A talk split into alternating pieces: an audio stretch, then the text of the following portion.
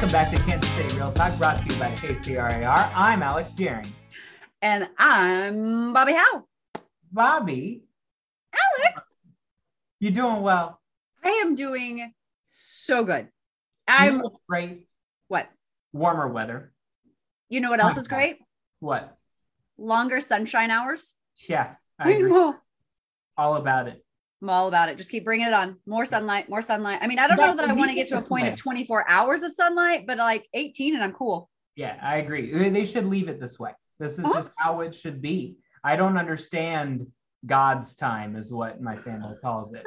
Let's just keep keep it right here. Yep. I want I want it to be bright at 8 30 at night still. Mhm. And I want to be able to keep on doing stuff. And Yeah, I mean- how I want it to be.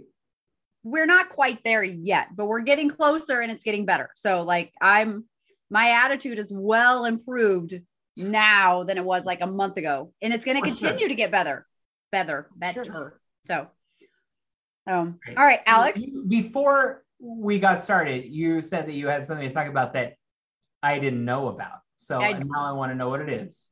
And it ties back to this episode. So, first, I'm going to talk about what this episode is, and then I'm going to talk about what's going on. Is that fair enough? Yes. All right. So, this episode is coming out in April. And April is what, Alex? Pop quiz time. What is April in real estate? Fair housing month. Bingo! It's Fair Housing Month, and that means that every April that we always bring on the chair and the vice chair of Kansas City or KCRAR's DEI uh, committee. So we're going to bring them on. But April is also a great reminder that we should brush up on our fair housing, our diversity, our equity, and inclusion knowledge. You know, maybe if you didn't take Fairhaven last year, maybe this is your opportunity to take Fairhaven. Or if you didn't watch the implicit uh, bias video, or if you've not watched the expose on Long Island, that 44 Whew. minute thing, Oof, Whew. watch. You you watch need it. to watch that right now. Hmm. But the thing that I'm going to talk about is this coming up Friday, which I guess technically has already happened by the time this podcast comes out. Um, NAR and the Fair Housing Justice Center is sending a film crew from Kansas City to record me as a part of a documentary on fair housing. Is it because you discriminated against somebody? I'm just saying, like this could go a lot of different No. ways, Bobbi. Is this a positive Uh-huh. interview? What part of the document? I like that your first thought was I did something wrong and now NAR is going to call me out in front of everyone. Thank you, Alex. I appreciate know. that. And that's know. not, it's actually the opposite. I am considered to be a, somehow, I don't even know how, I got on NAR's radar as a fair housing champion. And so they're coming to, they're actually, you're going to be really excited about this. So the first part, they're going to come talk to me about some things that I've done and some people that I've helped and yada, yada, yada. That's day one. We're going to record in the classroom at KCRAR. They actually sent a scout out and I gave them three locations and our classroom location at KCRAR, they decided would be the best location for our recording. Wow. I guess they freaked everybody out when like a film crew showed up at KCRAR to land and Kip forgot to tell everybody that a film crew might be coming through. So it was like, Way to go, Kip. way to go, Kip. Anyways, um, but the second part on day two, um, me, Ernest Hawkins, for who was last year's DEI chair, and um, a representative out of Kansas City, and I can't think of her name right now, Mary Lynn. We're gonna go and with the film crew, we're gonna go do the dividing lines tour. Nice. Yes, because I Oh. even I even sent our podcast to the producer in New York City and said, "Hey, what would you think if we like did some of this live with the film crew?" And he's like, "I love it." So we're gonna film the Dividing Lines tour. That is As a part- super cool. I still say that it's the best education in uh, Kansas City real estate history that there is. Yes, just, uh, it, it's amazing. I still try to take people through it when they're new agents. Yeah. So, Uh, and here's the thing I've only been able to just listen to it. I haven't actually been able to do Oh, the wow. actual. Uh, Ernest and I tried to schedule a time we were going to do a ride along, and and we've just not over the last year been able to make it happen. So it'll actually be my first time doing it while we're record while we're listening and doing the film Yeah. crew and all. I'm so I, I'm super Ernest and I did it together like a year and a half ago or so. And Yeah, I went and found the podcast. I don't remember, but we did it. oh, it's it's great. no, it's uh, solid, scary, sad, but Yeah. but really, really solid education. So Yeah.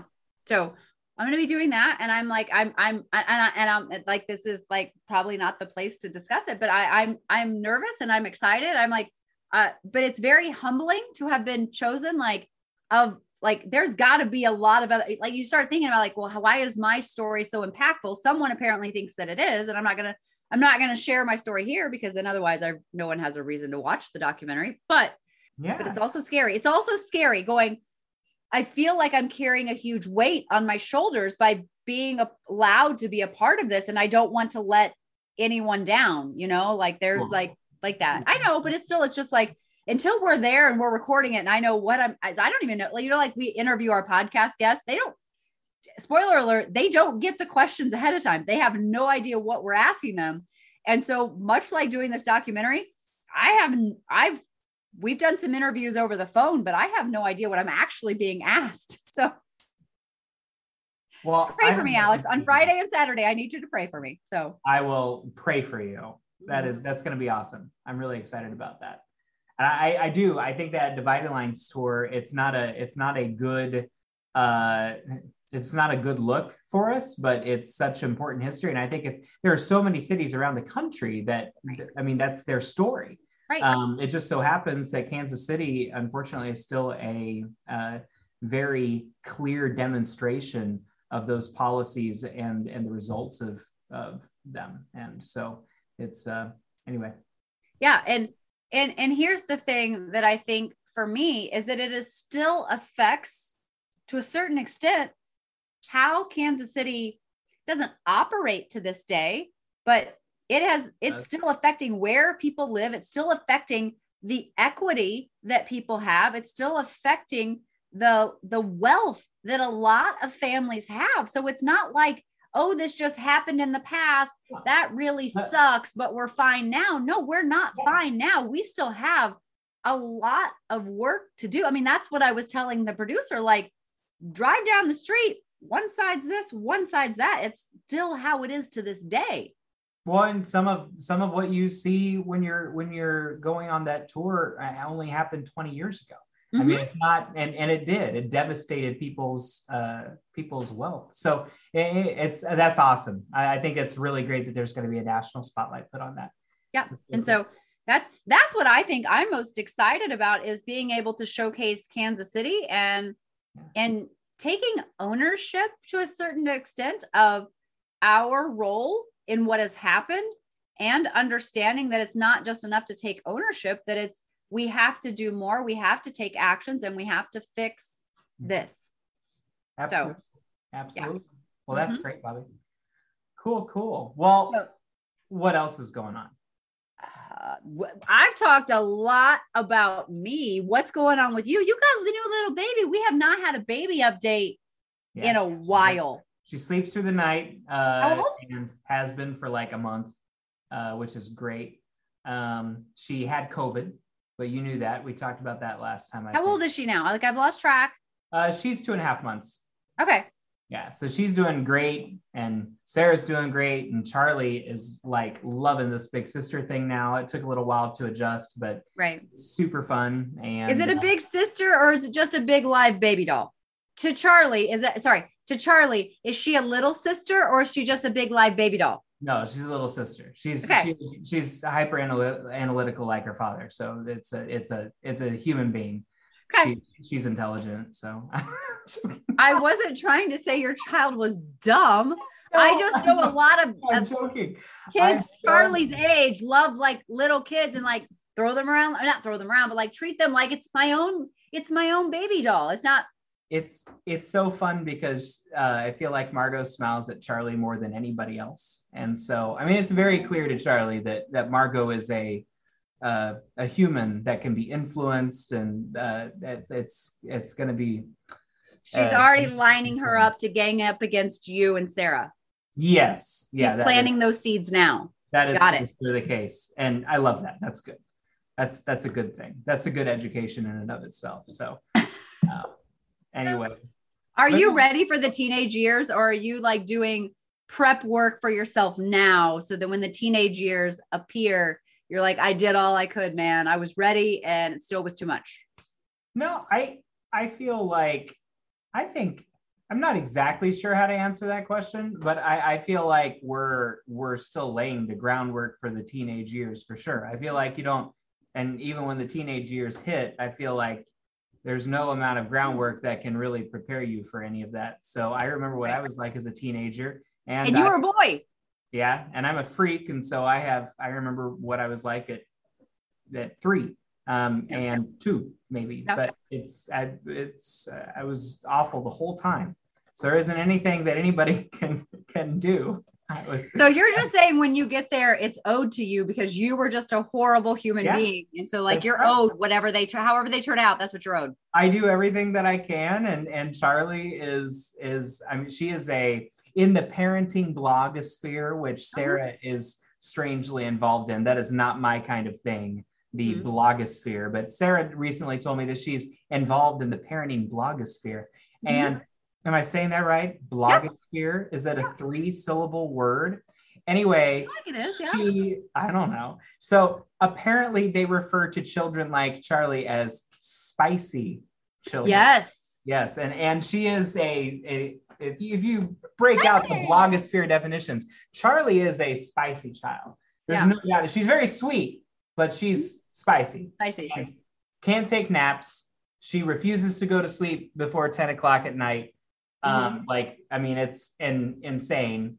Uh, like 100% balls to the wall energy, Got it. 100% of the time. And it's Got it. So so No. so Charlie is your spicy one, which we which means Margot should be your nice calm one. Because typically either the first or the no, she's she's also gonna be you can already spicy. tell she's going to be a little bit spicy. Fabulous. At least a little bit spicy. Because I mean, usually the second one is crazier than the first. So Right. With Margot, I don't I can't tell if it's spicy or if it's like um like almost fermented milk um that's just like kind of dried up on her and so when I taste and that's a joke.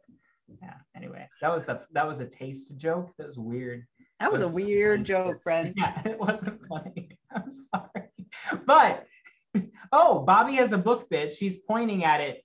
She's tired of hearing about my children. She's No, I over know. I was reminding you that hell with Alex's kids. It's time for us to talk about Bobbi's. I'm not talking about a book anymore. Just we're not, we're just gonna skip book bit this episode. No book bit now. You've done it. Do-do-do-do.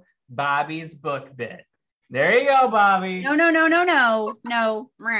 I think there was too many no's, but I don't even care at this point. So my book bit ties back to our topic this week. It's like it's like extra effort was made to have a book bit, and yeah, you know, I went and just made sure this documentary happened just for this episode. That's what I'm saying. No, I'm just kidding.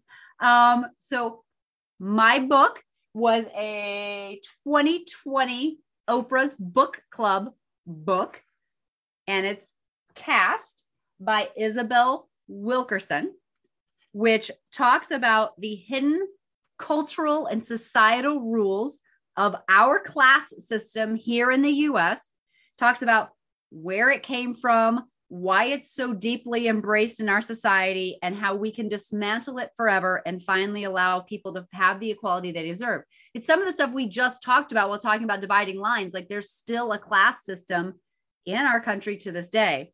And my favorite quote from the book is The price of privilege is the moral duty to act when one sees another person treated unfairly. And the least that a person in the dominant caste can do is not to make the pain any worse. Again, what we were just talking about, we see there's still a problem and we need to do work to better it. But the very least that you can do is not to make anything worse than it already is. Now, um, I will say the lessons in this book are a little bit more higher level than they typically are. But in the book, she talks about how there are eight foundational pillars to a caste system. And so my first lesson is on those first four pillars uh, and the caste system, and they are divine will and the laws of nature. And that one is when the religious beliefs make it hard to change the way things are. Um, you know, it, she talks about in India and Hindu, the caste system there and how it's created. the system that they still have to this day. But sometimes religions can make it hard to change the caste system that's in place. The second one, uh, the second pillar is heritability, meaning you're born into whatever caste your parents belong. It's really hard to change that, especially during your lifetime. The third one, and also, by the way, this book has really big words in it. Um, but the third one is endogamy and the control of marriage and mating. Endogamy, which means marrying within your system, was strictly enforced, especially in US history. And she again ties it back to India and the Hindus. Marrying within your class system is very much a part of the, the, the history we've had for a certain extent. There's a few people that have gone outside of it, but most people stay within that same system. And number four pillar is purity versus pollution. And that's when people insist on maintaining a pure bloodline, such as the Nazis. Then the second lesson that I have from the book is hierarchy, dehumanization, terror, and superiority is the second half of it. So uh, uh, the, the fifth pillar being occupational hierarchy. Maybe you've heard people complain that someone has to do hard and menial jobs in society.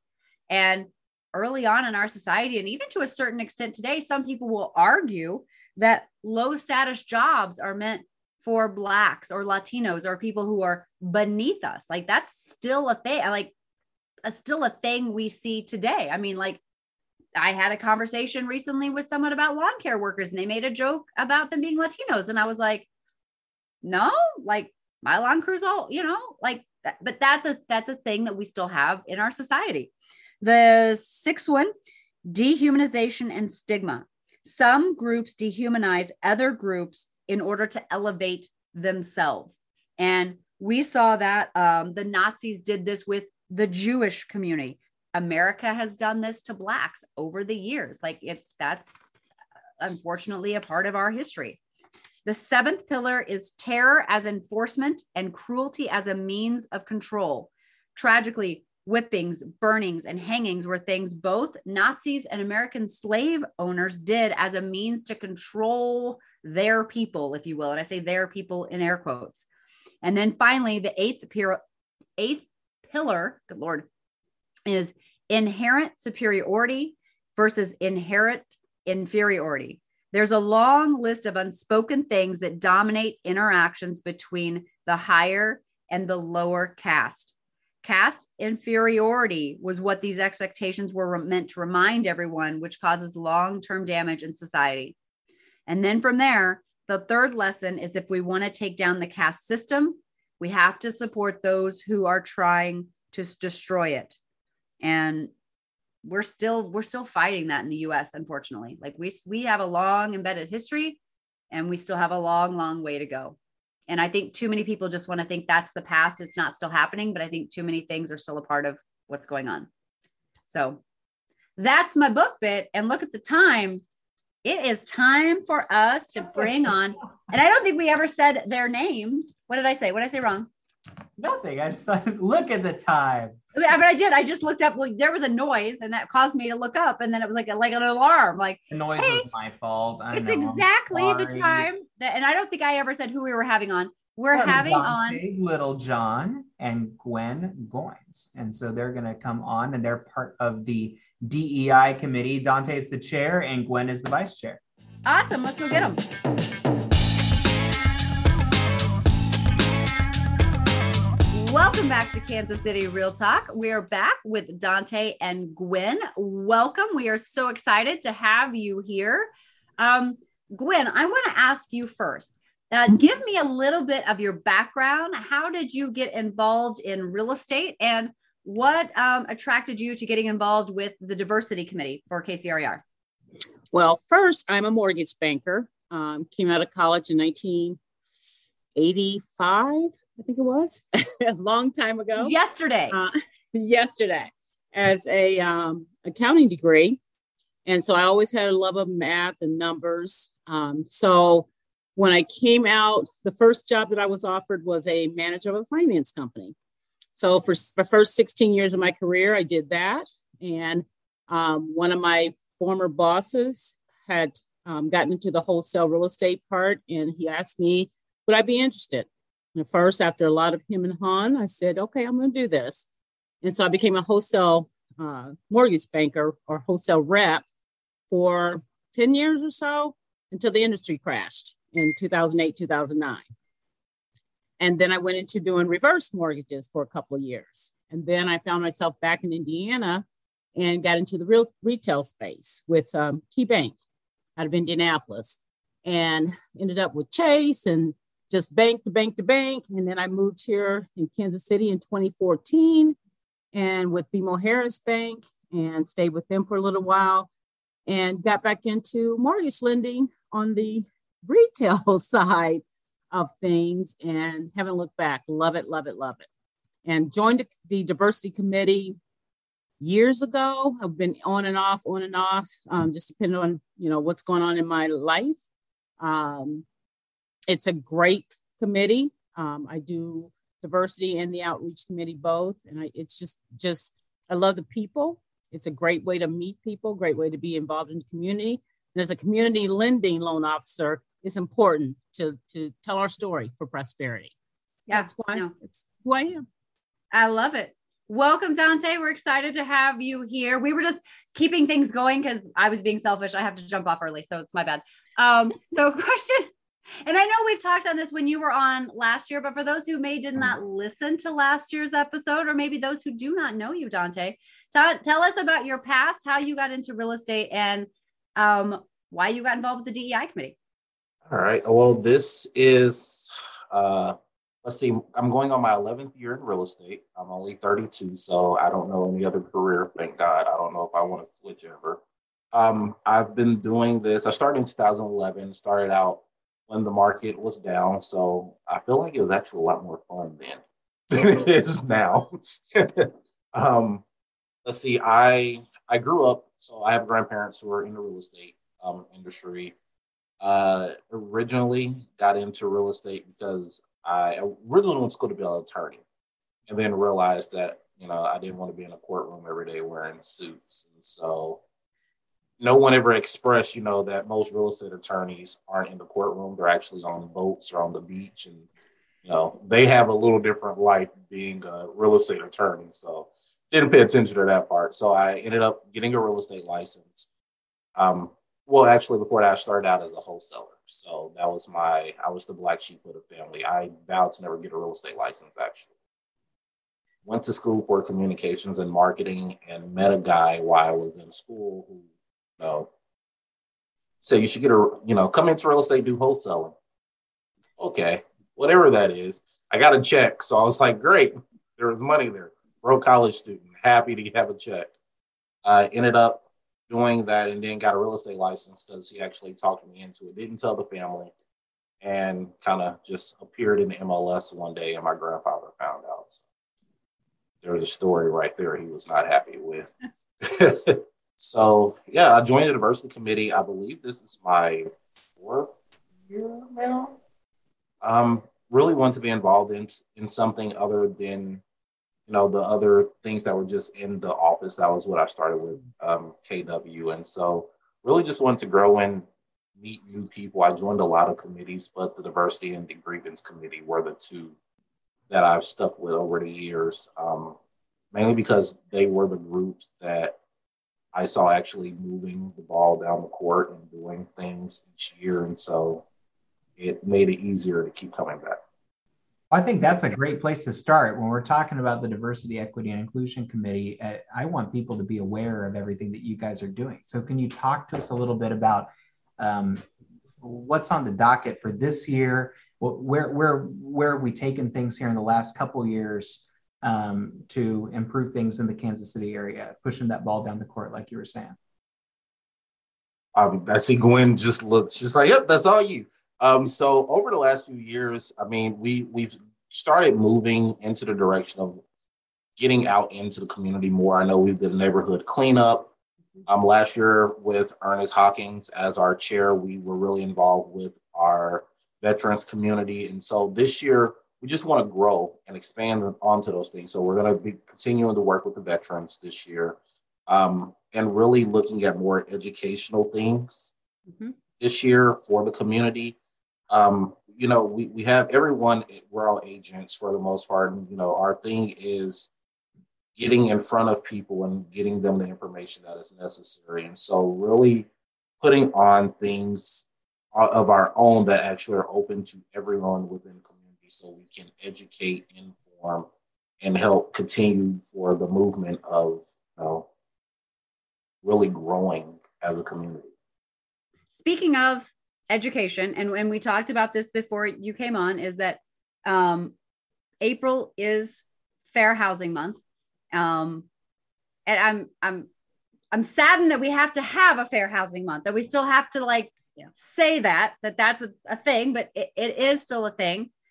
Why do you think that it's still so that we still have to have this conversation? Why and how can we help be better as real estate professionals where the help is needed the most? Because it's not just enough to say it's Fair Housing Month, I support it.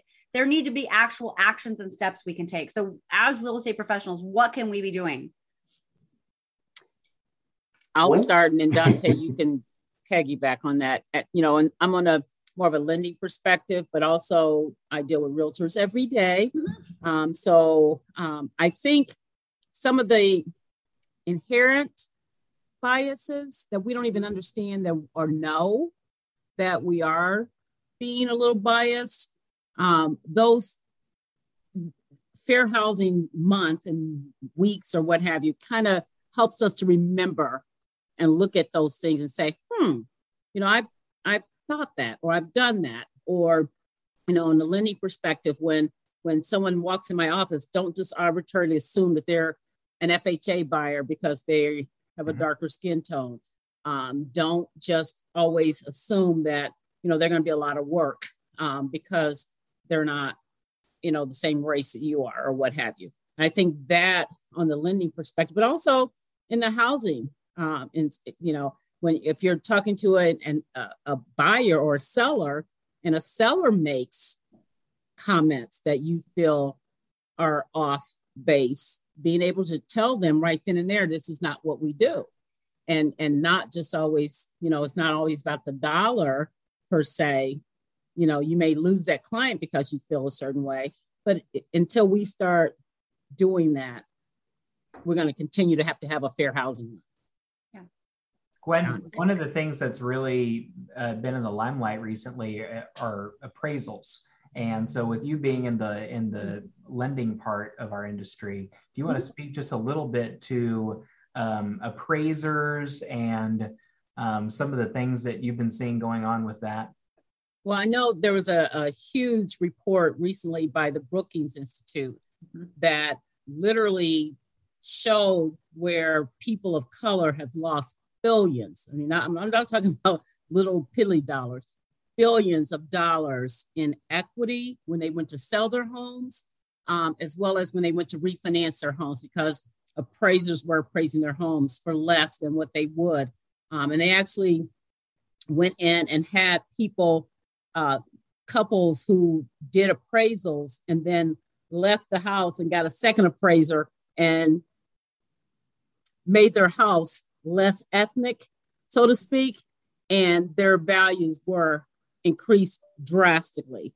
And those kind of things we have to get, we mm-hmm. have to get out of that mindset. Um, if, if I'm buying a house, I want the same, or selling a house, I want that same opportunity to sell to everybody at the same price, not because of who, because I'm a person of color, mm-hmm. that my house should be worth any less than mm-hmm. the person who is my neighbor. And that's something that uh, we really, I mean, literally, I mean, there's billions of dollars that they can prove that people of color have lost or lost out on because of that. And I know uh, appraisers are always like, no, not me, not me, not me. Um, but I had situations myself recently where it happened. So it's not, and and it's not, and I don't, and again, I don't think the appraiser mentally or, they're, or they're not saying they're bad people they're not bad people they're not they're not intentionally it's just something that's inherent it's some right. inherent biases that people carry with them.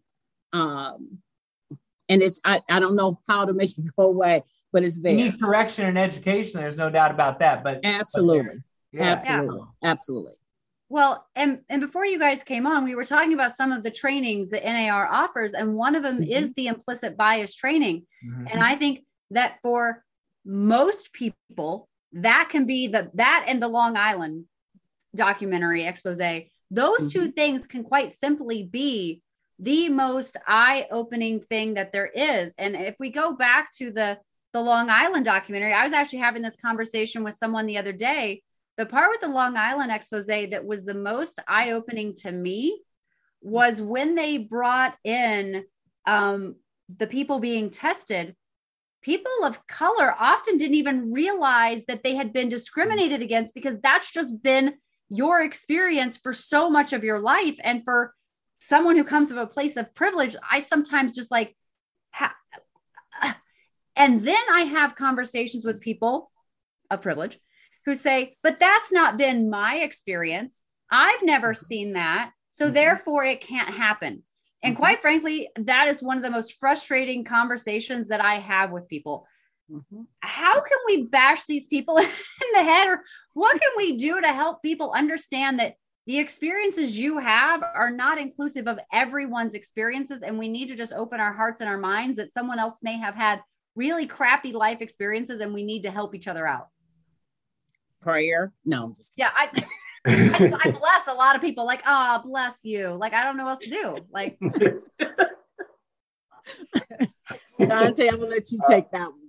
You know, it's it's hard to even try to figure out where to start with them. Mm-hmm. To be honest, because my experiences are, of course, different than everyone else on this screen. For instance, I grew up, I have a lot of friends who are police officers, so I've never had a truly bad experience. Doesn't mean I don't understand the experience of what people have dealt with, it just hasn't been my experience. Now, my experience as a real estate professional in this industry is going to be way different than yours or Alex because, mm-hmm. for instance, when I go to show a house, if I go to show a house and the agent is already in the home, there's another agent ahead of me if they see that I'm waiting, because I'm a polite agent, I like to wait, let you show the house to your client. They will walk by if the door is open, they will walk by and close the door and lock it while they're inside.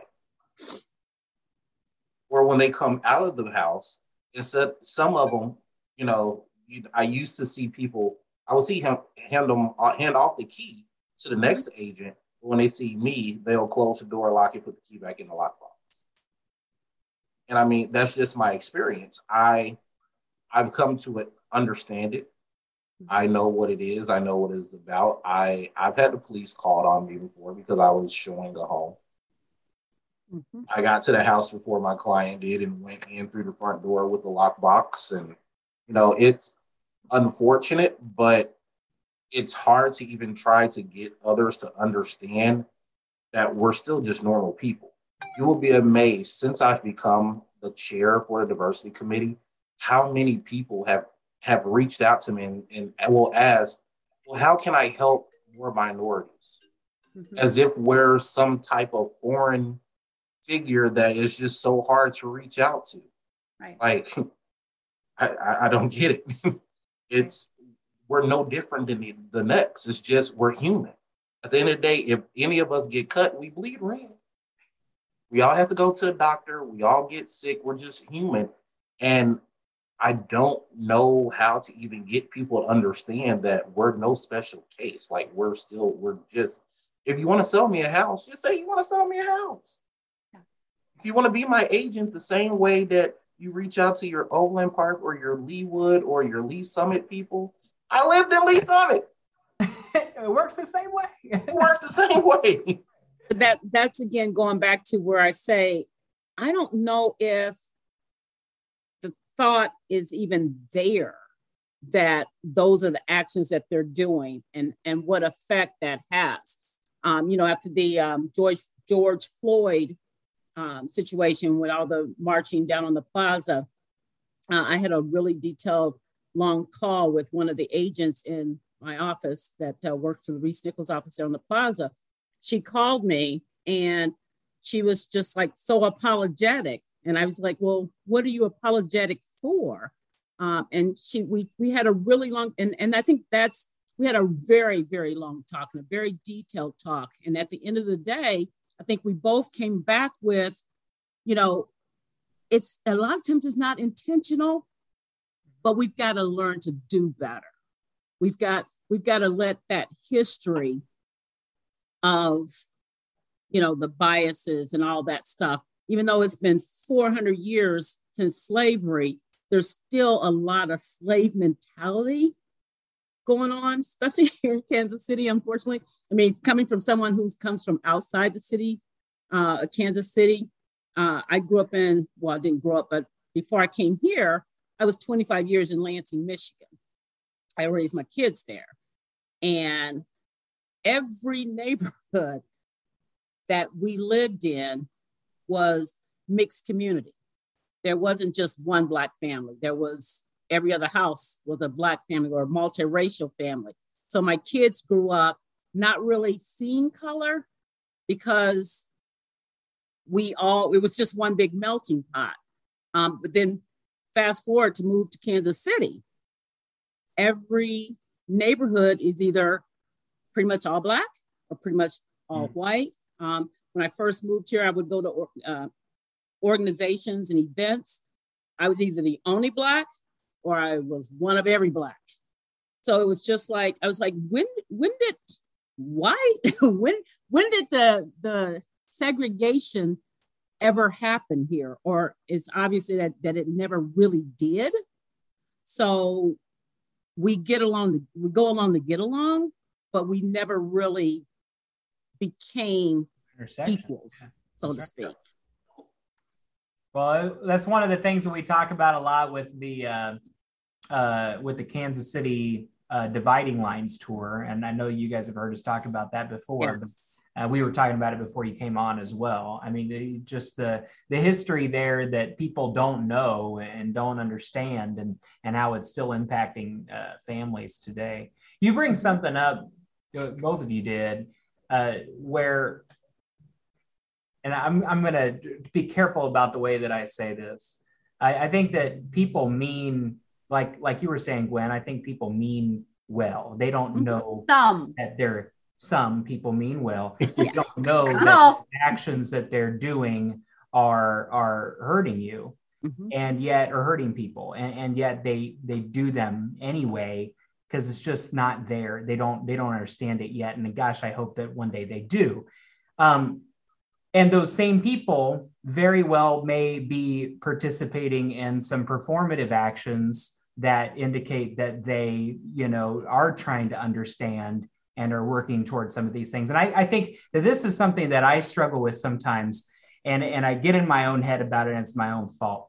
But I, I struggle with determining what is a performative action and what is is uh, causing change, what is, what is helping. And um, I think that it's really easy especially and honestly i think it's especially true in our industry. It's really easy for us to do the performative things but not address the actual problems that we've experienced in the in our community for the last 100 years i think it's really really difficult. Um, so w- one of those things and, and it i don't know can you help us determine what's performative and what what what is actually pushing change?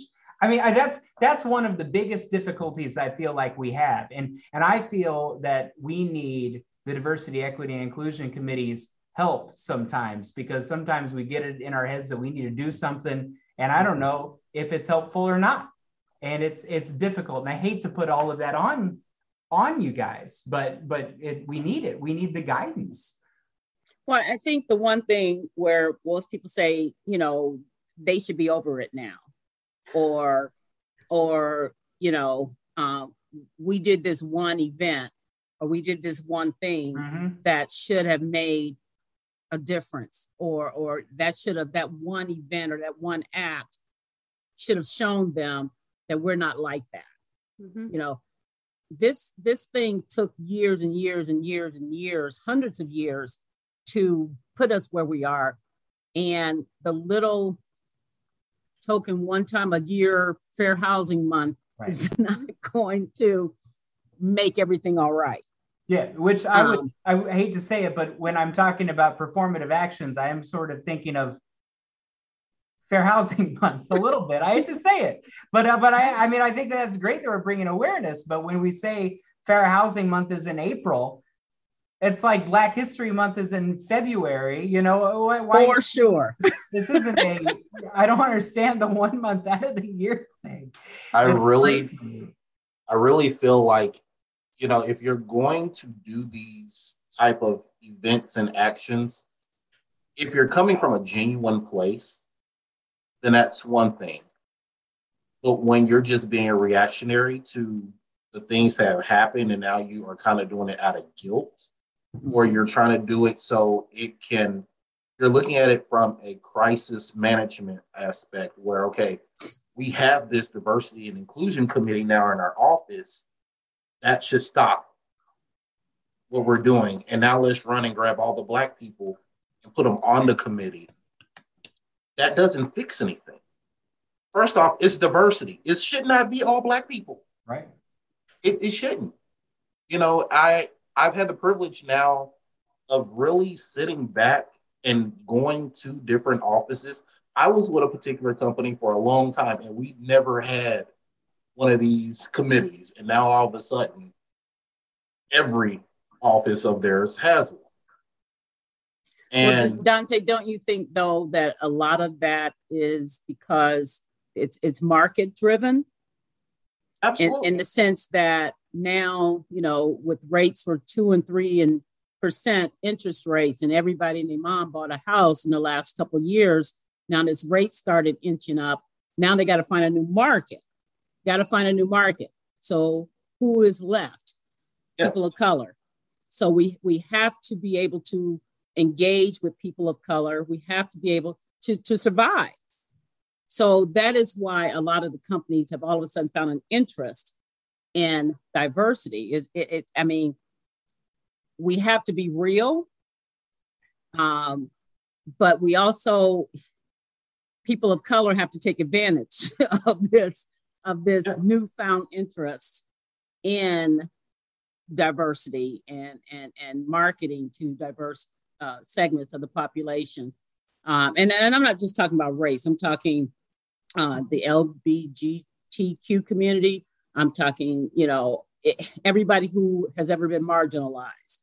Um, we're now those people who are going to economically impact everybody. So yeah. everybody has to learn now how to engage and how to work with people that they are not used to working with because otherwise their income and their pocketbook is going to be adversely affected. Yeah, especially now that Kansas City is going through a huge gentrification. You know, now I'm seeing agents who would have never once passed Bannister on 71 mm-hmm or even cross state lines and come into the Missouri side are now listing houses in what they used to call the hood. now you're seeing their legal, and, and what is really getting me is the fact that you've created a new yard sign. So you have a different yard sign for when you're listing in Leawood versus when you put a sign yeah. in, you know, yeah. Kansas City. They're doing urban core marketing. That's Wait, their yeah. Wow. You're still no, giving. That's a, that's a shtick. That's a thing. yeah. Now you're putting oh. your luxury hanging sign in your yards that are nicer, but just a couple of years ago, the same sign that you're putting in the city was the same sign that you will put outside of your 1.2, 1.3 million dollar houses along Ward Parkway and Leawood and Overland Park and Lee's Summit. Wow. And now we're wanting to see, oh, well, how can we help those people? Mm-hmm. We've all, here's the thing about us, about Black people. We all ran to the South. We went to the suburbs years ago. And we left our houses in the city because we had better schools, better housing, we had more grocery stores, everything south of 71. Mm-hmm. everyone left the Kansas City School District. And do we all know why we have charter schools? Charter schools were created because the school district barely had accreditation. That's the only way you can get a charter school in your area. Right. And so what happened is everyone ran to the better schools for for you so you put your child in a better school. So we Mm-hmm. finally were able to make it to the suburbs.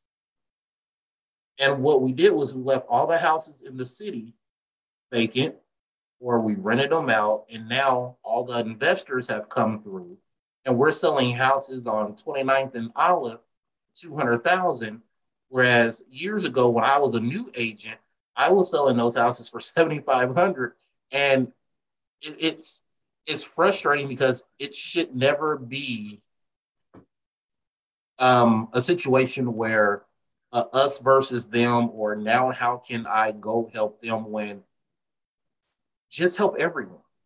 Yes. That's all it is. All we're asking is for everyone to just be equal. Level the playing field. You know, when you see us at Walmart, Walmart is open for everyone.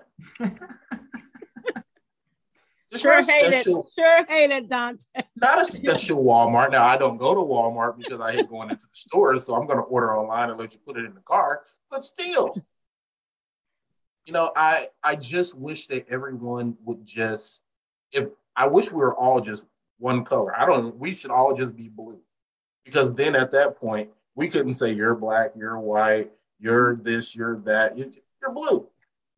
Mm-hmm. Just be much easier. But unfortunately, that's not the world that we live in. Right. And so, you know, the Dividing Lines tour was a huge help last year. I feel like it really did open people's eyes about what we were dealing with. Cause I I did a podcast last year with you and didn't have the privilege of I went back through that tour. But it it astounds me now that you are seeing brokerages all of a sudden want to rent a bus and go on the tour Mhm. because now they put a diversity committee in their office. Yep. Like this isn't worlds of fun. We're not just doing this. Yeah, that's So- the thing. We don't. You can't. So- it's, it's disrespectful to turn it into some kind of a. yes. Yeah, it becomes a, a disrespectful thing at, at a certain point. You know, that was The put together. an attraction. It's ridiculous. Yeah, it was put together beautifully so Yeah. it could educate people.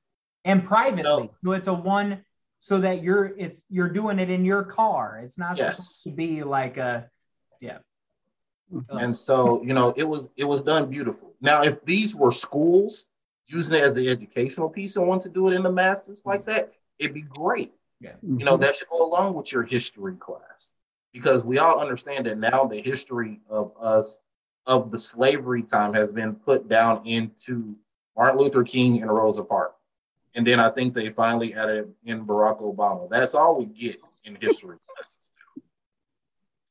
well, I've got it. So you guys is a DEI, Diversity, Equity, and Inclusion Committee is a KCRAR committee. And and it's not an HMLS committee. But HMLS, when you look at MLS, so you look at multiple listing service, and you look at the way that um, our industry operates, um, it- it is such a critical part, I feel like, of making sure. Uh, I, I think that a lot of fair housing violations can happen within the MLS. I'll, I'll start there, uh, and and we try to keep an eye on it, but it's it it sometimes things are just said that shouldn't be said, and uh, I think we have this fear, even on something like that, we have this fear of turning people in when they make a boo boo like that, and they don't understand that they did. It might be a, an honest accident, um, but I, I I think that things go unnoticed. I think that our staff does a good job of trying to monitor that, but it still goes unnoticed.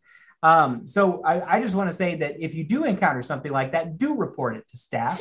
Make sure that those kinds of things. Well, you got to protect our industry, and you got to protect the people that are searching for homes more than anybody else. I mean that that's number one. But number two, there's an MLS thing that's been sweeping the nation that I think uh, our committees are both going to be talking about, and that's changing uh, from master bedroom to primary bedroom. And um, I, it- like I say, there will be plenty of committee discussion about those two. Tomorrow. at one o'clock. There you go. So you've got a committee. You've got a committee discussion about it tomorrow. Is that right? Yes. Yeah, Okay. that's on our agenda for tomorrow. And so maybe we don't want to talk too much about that. I want to let let the committee, you know, make a decision. But um, I'm curious about your gut reaction to to something like that, and if that's something that does move us forward. to me, real quick, I'm, I'm, I'm not a, I mean, to me, changing the word from master because me and my husband, boyfriend, whatever, we're, we're the master of this house. so, Right. so, so that something changing from that, that's not, that, that to me is not an issue. Would that be that's, that's a formative measure in your mind? I am the master of my home. I mean, I'm everything in my house belong to me. I'm the master of all of it. But I mean, there's so many other things that could be changed other Right. than that. But I'm gonna let Yeah. I'm gonna let Donta answer this one. you know, I'm glad at least they're using primary now. I think at one point um, they were wanting to. Uh, we've I talked about them switching it from master to owner. I went. That doesn't make it any better if you're trying to steer clear from Right. that owner master. And me personally, I think that we have so many other things that we can focus on versus changing. You know, this is the uh, call it main bathroom, main bedroom, whatever. But you know, that part doesn't bother me as much as when you're out showing houses and you see a certain flag still hanging in the house or outside, and it's Yeah. like we care about what we call where people sleep, but we're not going to address the fact that the agent didn't tell them they should probably take this down. That's right. you know, it doesn't, the master bedroom, primary bedroom, I mean, we know what it is. Like Gwen said, like, I'm the master, I'm the ruler of this. Yeah. That's what. Like, so, I mean, that doesn't really, you know, bother me. I mean, you know, I'm sure we are in a society now where people are a little bit more sensitive. Who did So, you ask? Who did NAR ask Well, see, that's about the, changing that? Yeah, That's that's the million dollar question. Who whose idea was this? It Whose was- idea was I don't think it was. Yeah, yeah. I, Yeah. I it seemed like an interesting thing to do at the time, and it seemed like it was in line with current events. I don't know. That's Uh, where we but- look but at it- it. Someone was feeling guilty, and that's what they came up with. You say that, but I think that that's and Gwen's laughing, but I think that's right. I mean, I, think that's true. So, so to and I know that this is going over at this point, and it it always does with this when we when we have this episode for I thought this was an hour. I was ready to go. but but I've got to. So Gwen, you say that there are other things in MLS, and Donta, you said there are other things in MLS that we could be addressing. Um, w- on the MLS side of things, we talked about some things we do at, at KCRAR. On the MLS side of things, is there anything that sticks out to you guys that that we should be addressing? No, I mean, really and truthfully, what, and it, it may be that I've seen so much of it. I mean, people are really doing a better job of giving the explanations or descriptions of the home. Um, nothing that, you know, I haven't seen anyone, you know, step on any fair housing guidelines, like, you know, perfect home for a single mother. I haven't seen anything, you know, like that or anything, or perfect house if you don't have kids. Um, but across the street. yeah, you know. Nice Baptist church right across the street, walking distance. I haven't seen any of that. I mean, really, I think our MLS has been doing a really good job at policing, you know, what we used to deal with. You know, I still hate the fact that people only put one picture in there when we've opened up so many slots because that was a fight a long time ago to get more slots for pictures. And now you put four and they're all outside. Um, but other than that, I mean, I think we're doing a really good job. Our association happens to do a really good job at monitoring a lot. And so I, I, you know, if we could change the website a little bit, where I can just click and go straight to the MLS. But other than that, I'm happy. what about you, Gwen? Anything you probably well, you with what you do, you probably don't use the MLS every day. absolutely. I don't. I don't use it at all. There you go. there you go. well, guys, this has been a great conversation, and we always have a uh, final question that Bobbi asks: Is there anything that we should have asked that we didn't ask? You know, I mean, this is the kind of conversation, honestly, that could go for hours. It is. You know, I, there's there's always something to talk about. I think what we've talked about today kind of was like a, a nice little step in the right direction. I'm really touching base on you know the the diversity of what's happening with the city, how you know agents are trying, and I can at least say you know even though they're trying to do it for some of them their own capital gain, at least they're trying to get a better understanding of how to work with minorities. You know, I don't want to fault them for thinking that minorities are some special case, but at least they're asking a question of how to interact better. So, I mean, I can at least accept that. And honestly, just, I mean, if, if nothing else, just talk to people. Just talk to people as people, not I'm talking to her as a, a black woman or a, a, a, a gay man or a whatever. Talk talk to people as people, um, and and get to know people for them, not from something you've heard or thought you knew about someone. Get to know people for people, um, and you'll find that we all have a lot of commonality, and we all have a lot of differences. But somewhere in the middle, um, and at the end of the day, God made us all and for a purpose and for a reason. And each of us are here for that reason and that purpose. And all of us are the same at the end of the day. Well, I love it. I appreciate you guys. And thank you so much for taking your time to, to be with us today. And uh, maybe we can continue this conversation sometime when it's not April. maybe April you know, we can we can keep on having. It's kind of like Mother's Day. I tell my kids every day is Mother's Day. exactly. Yes, yes, it is.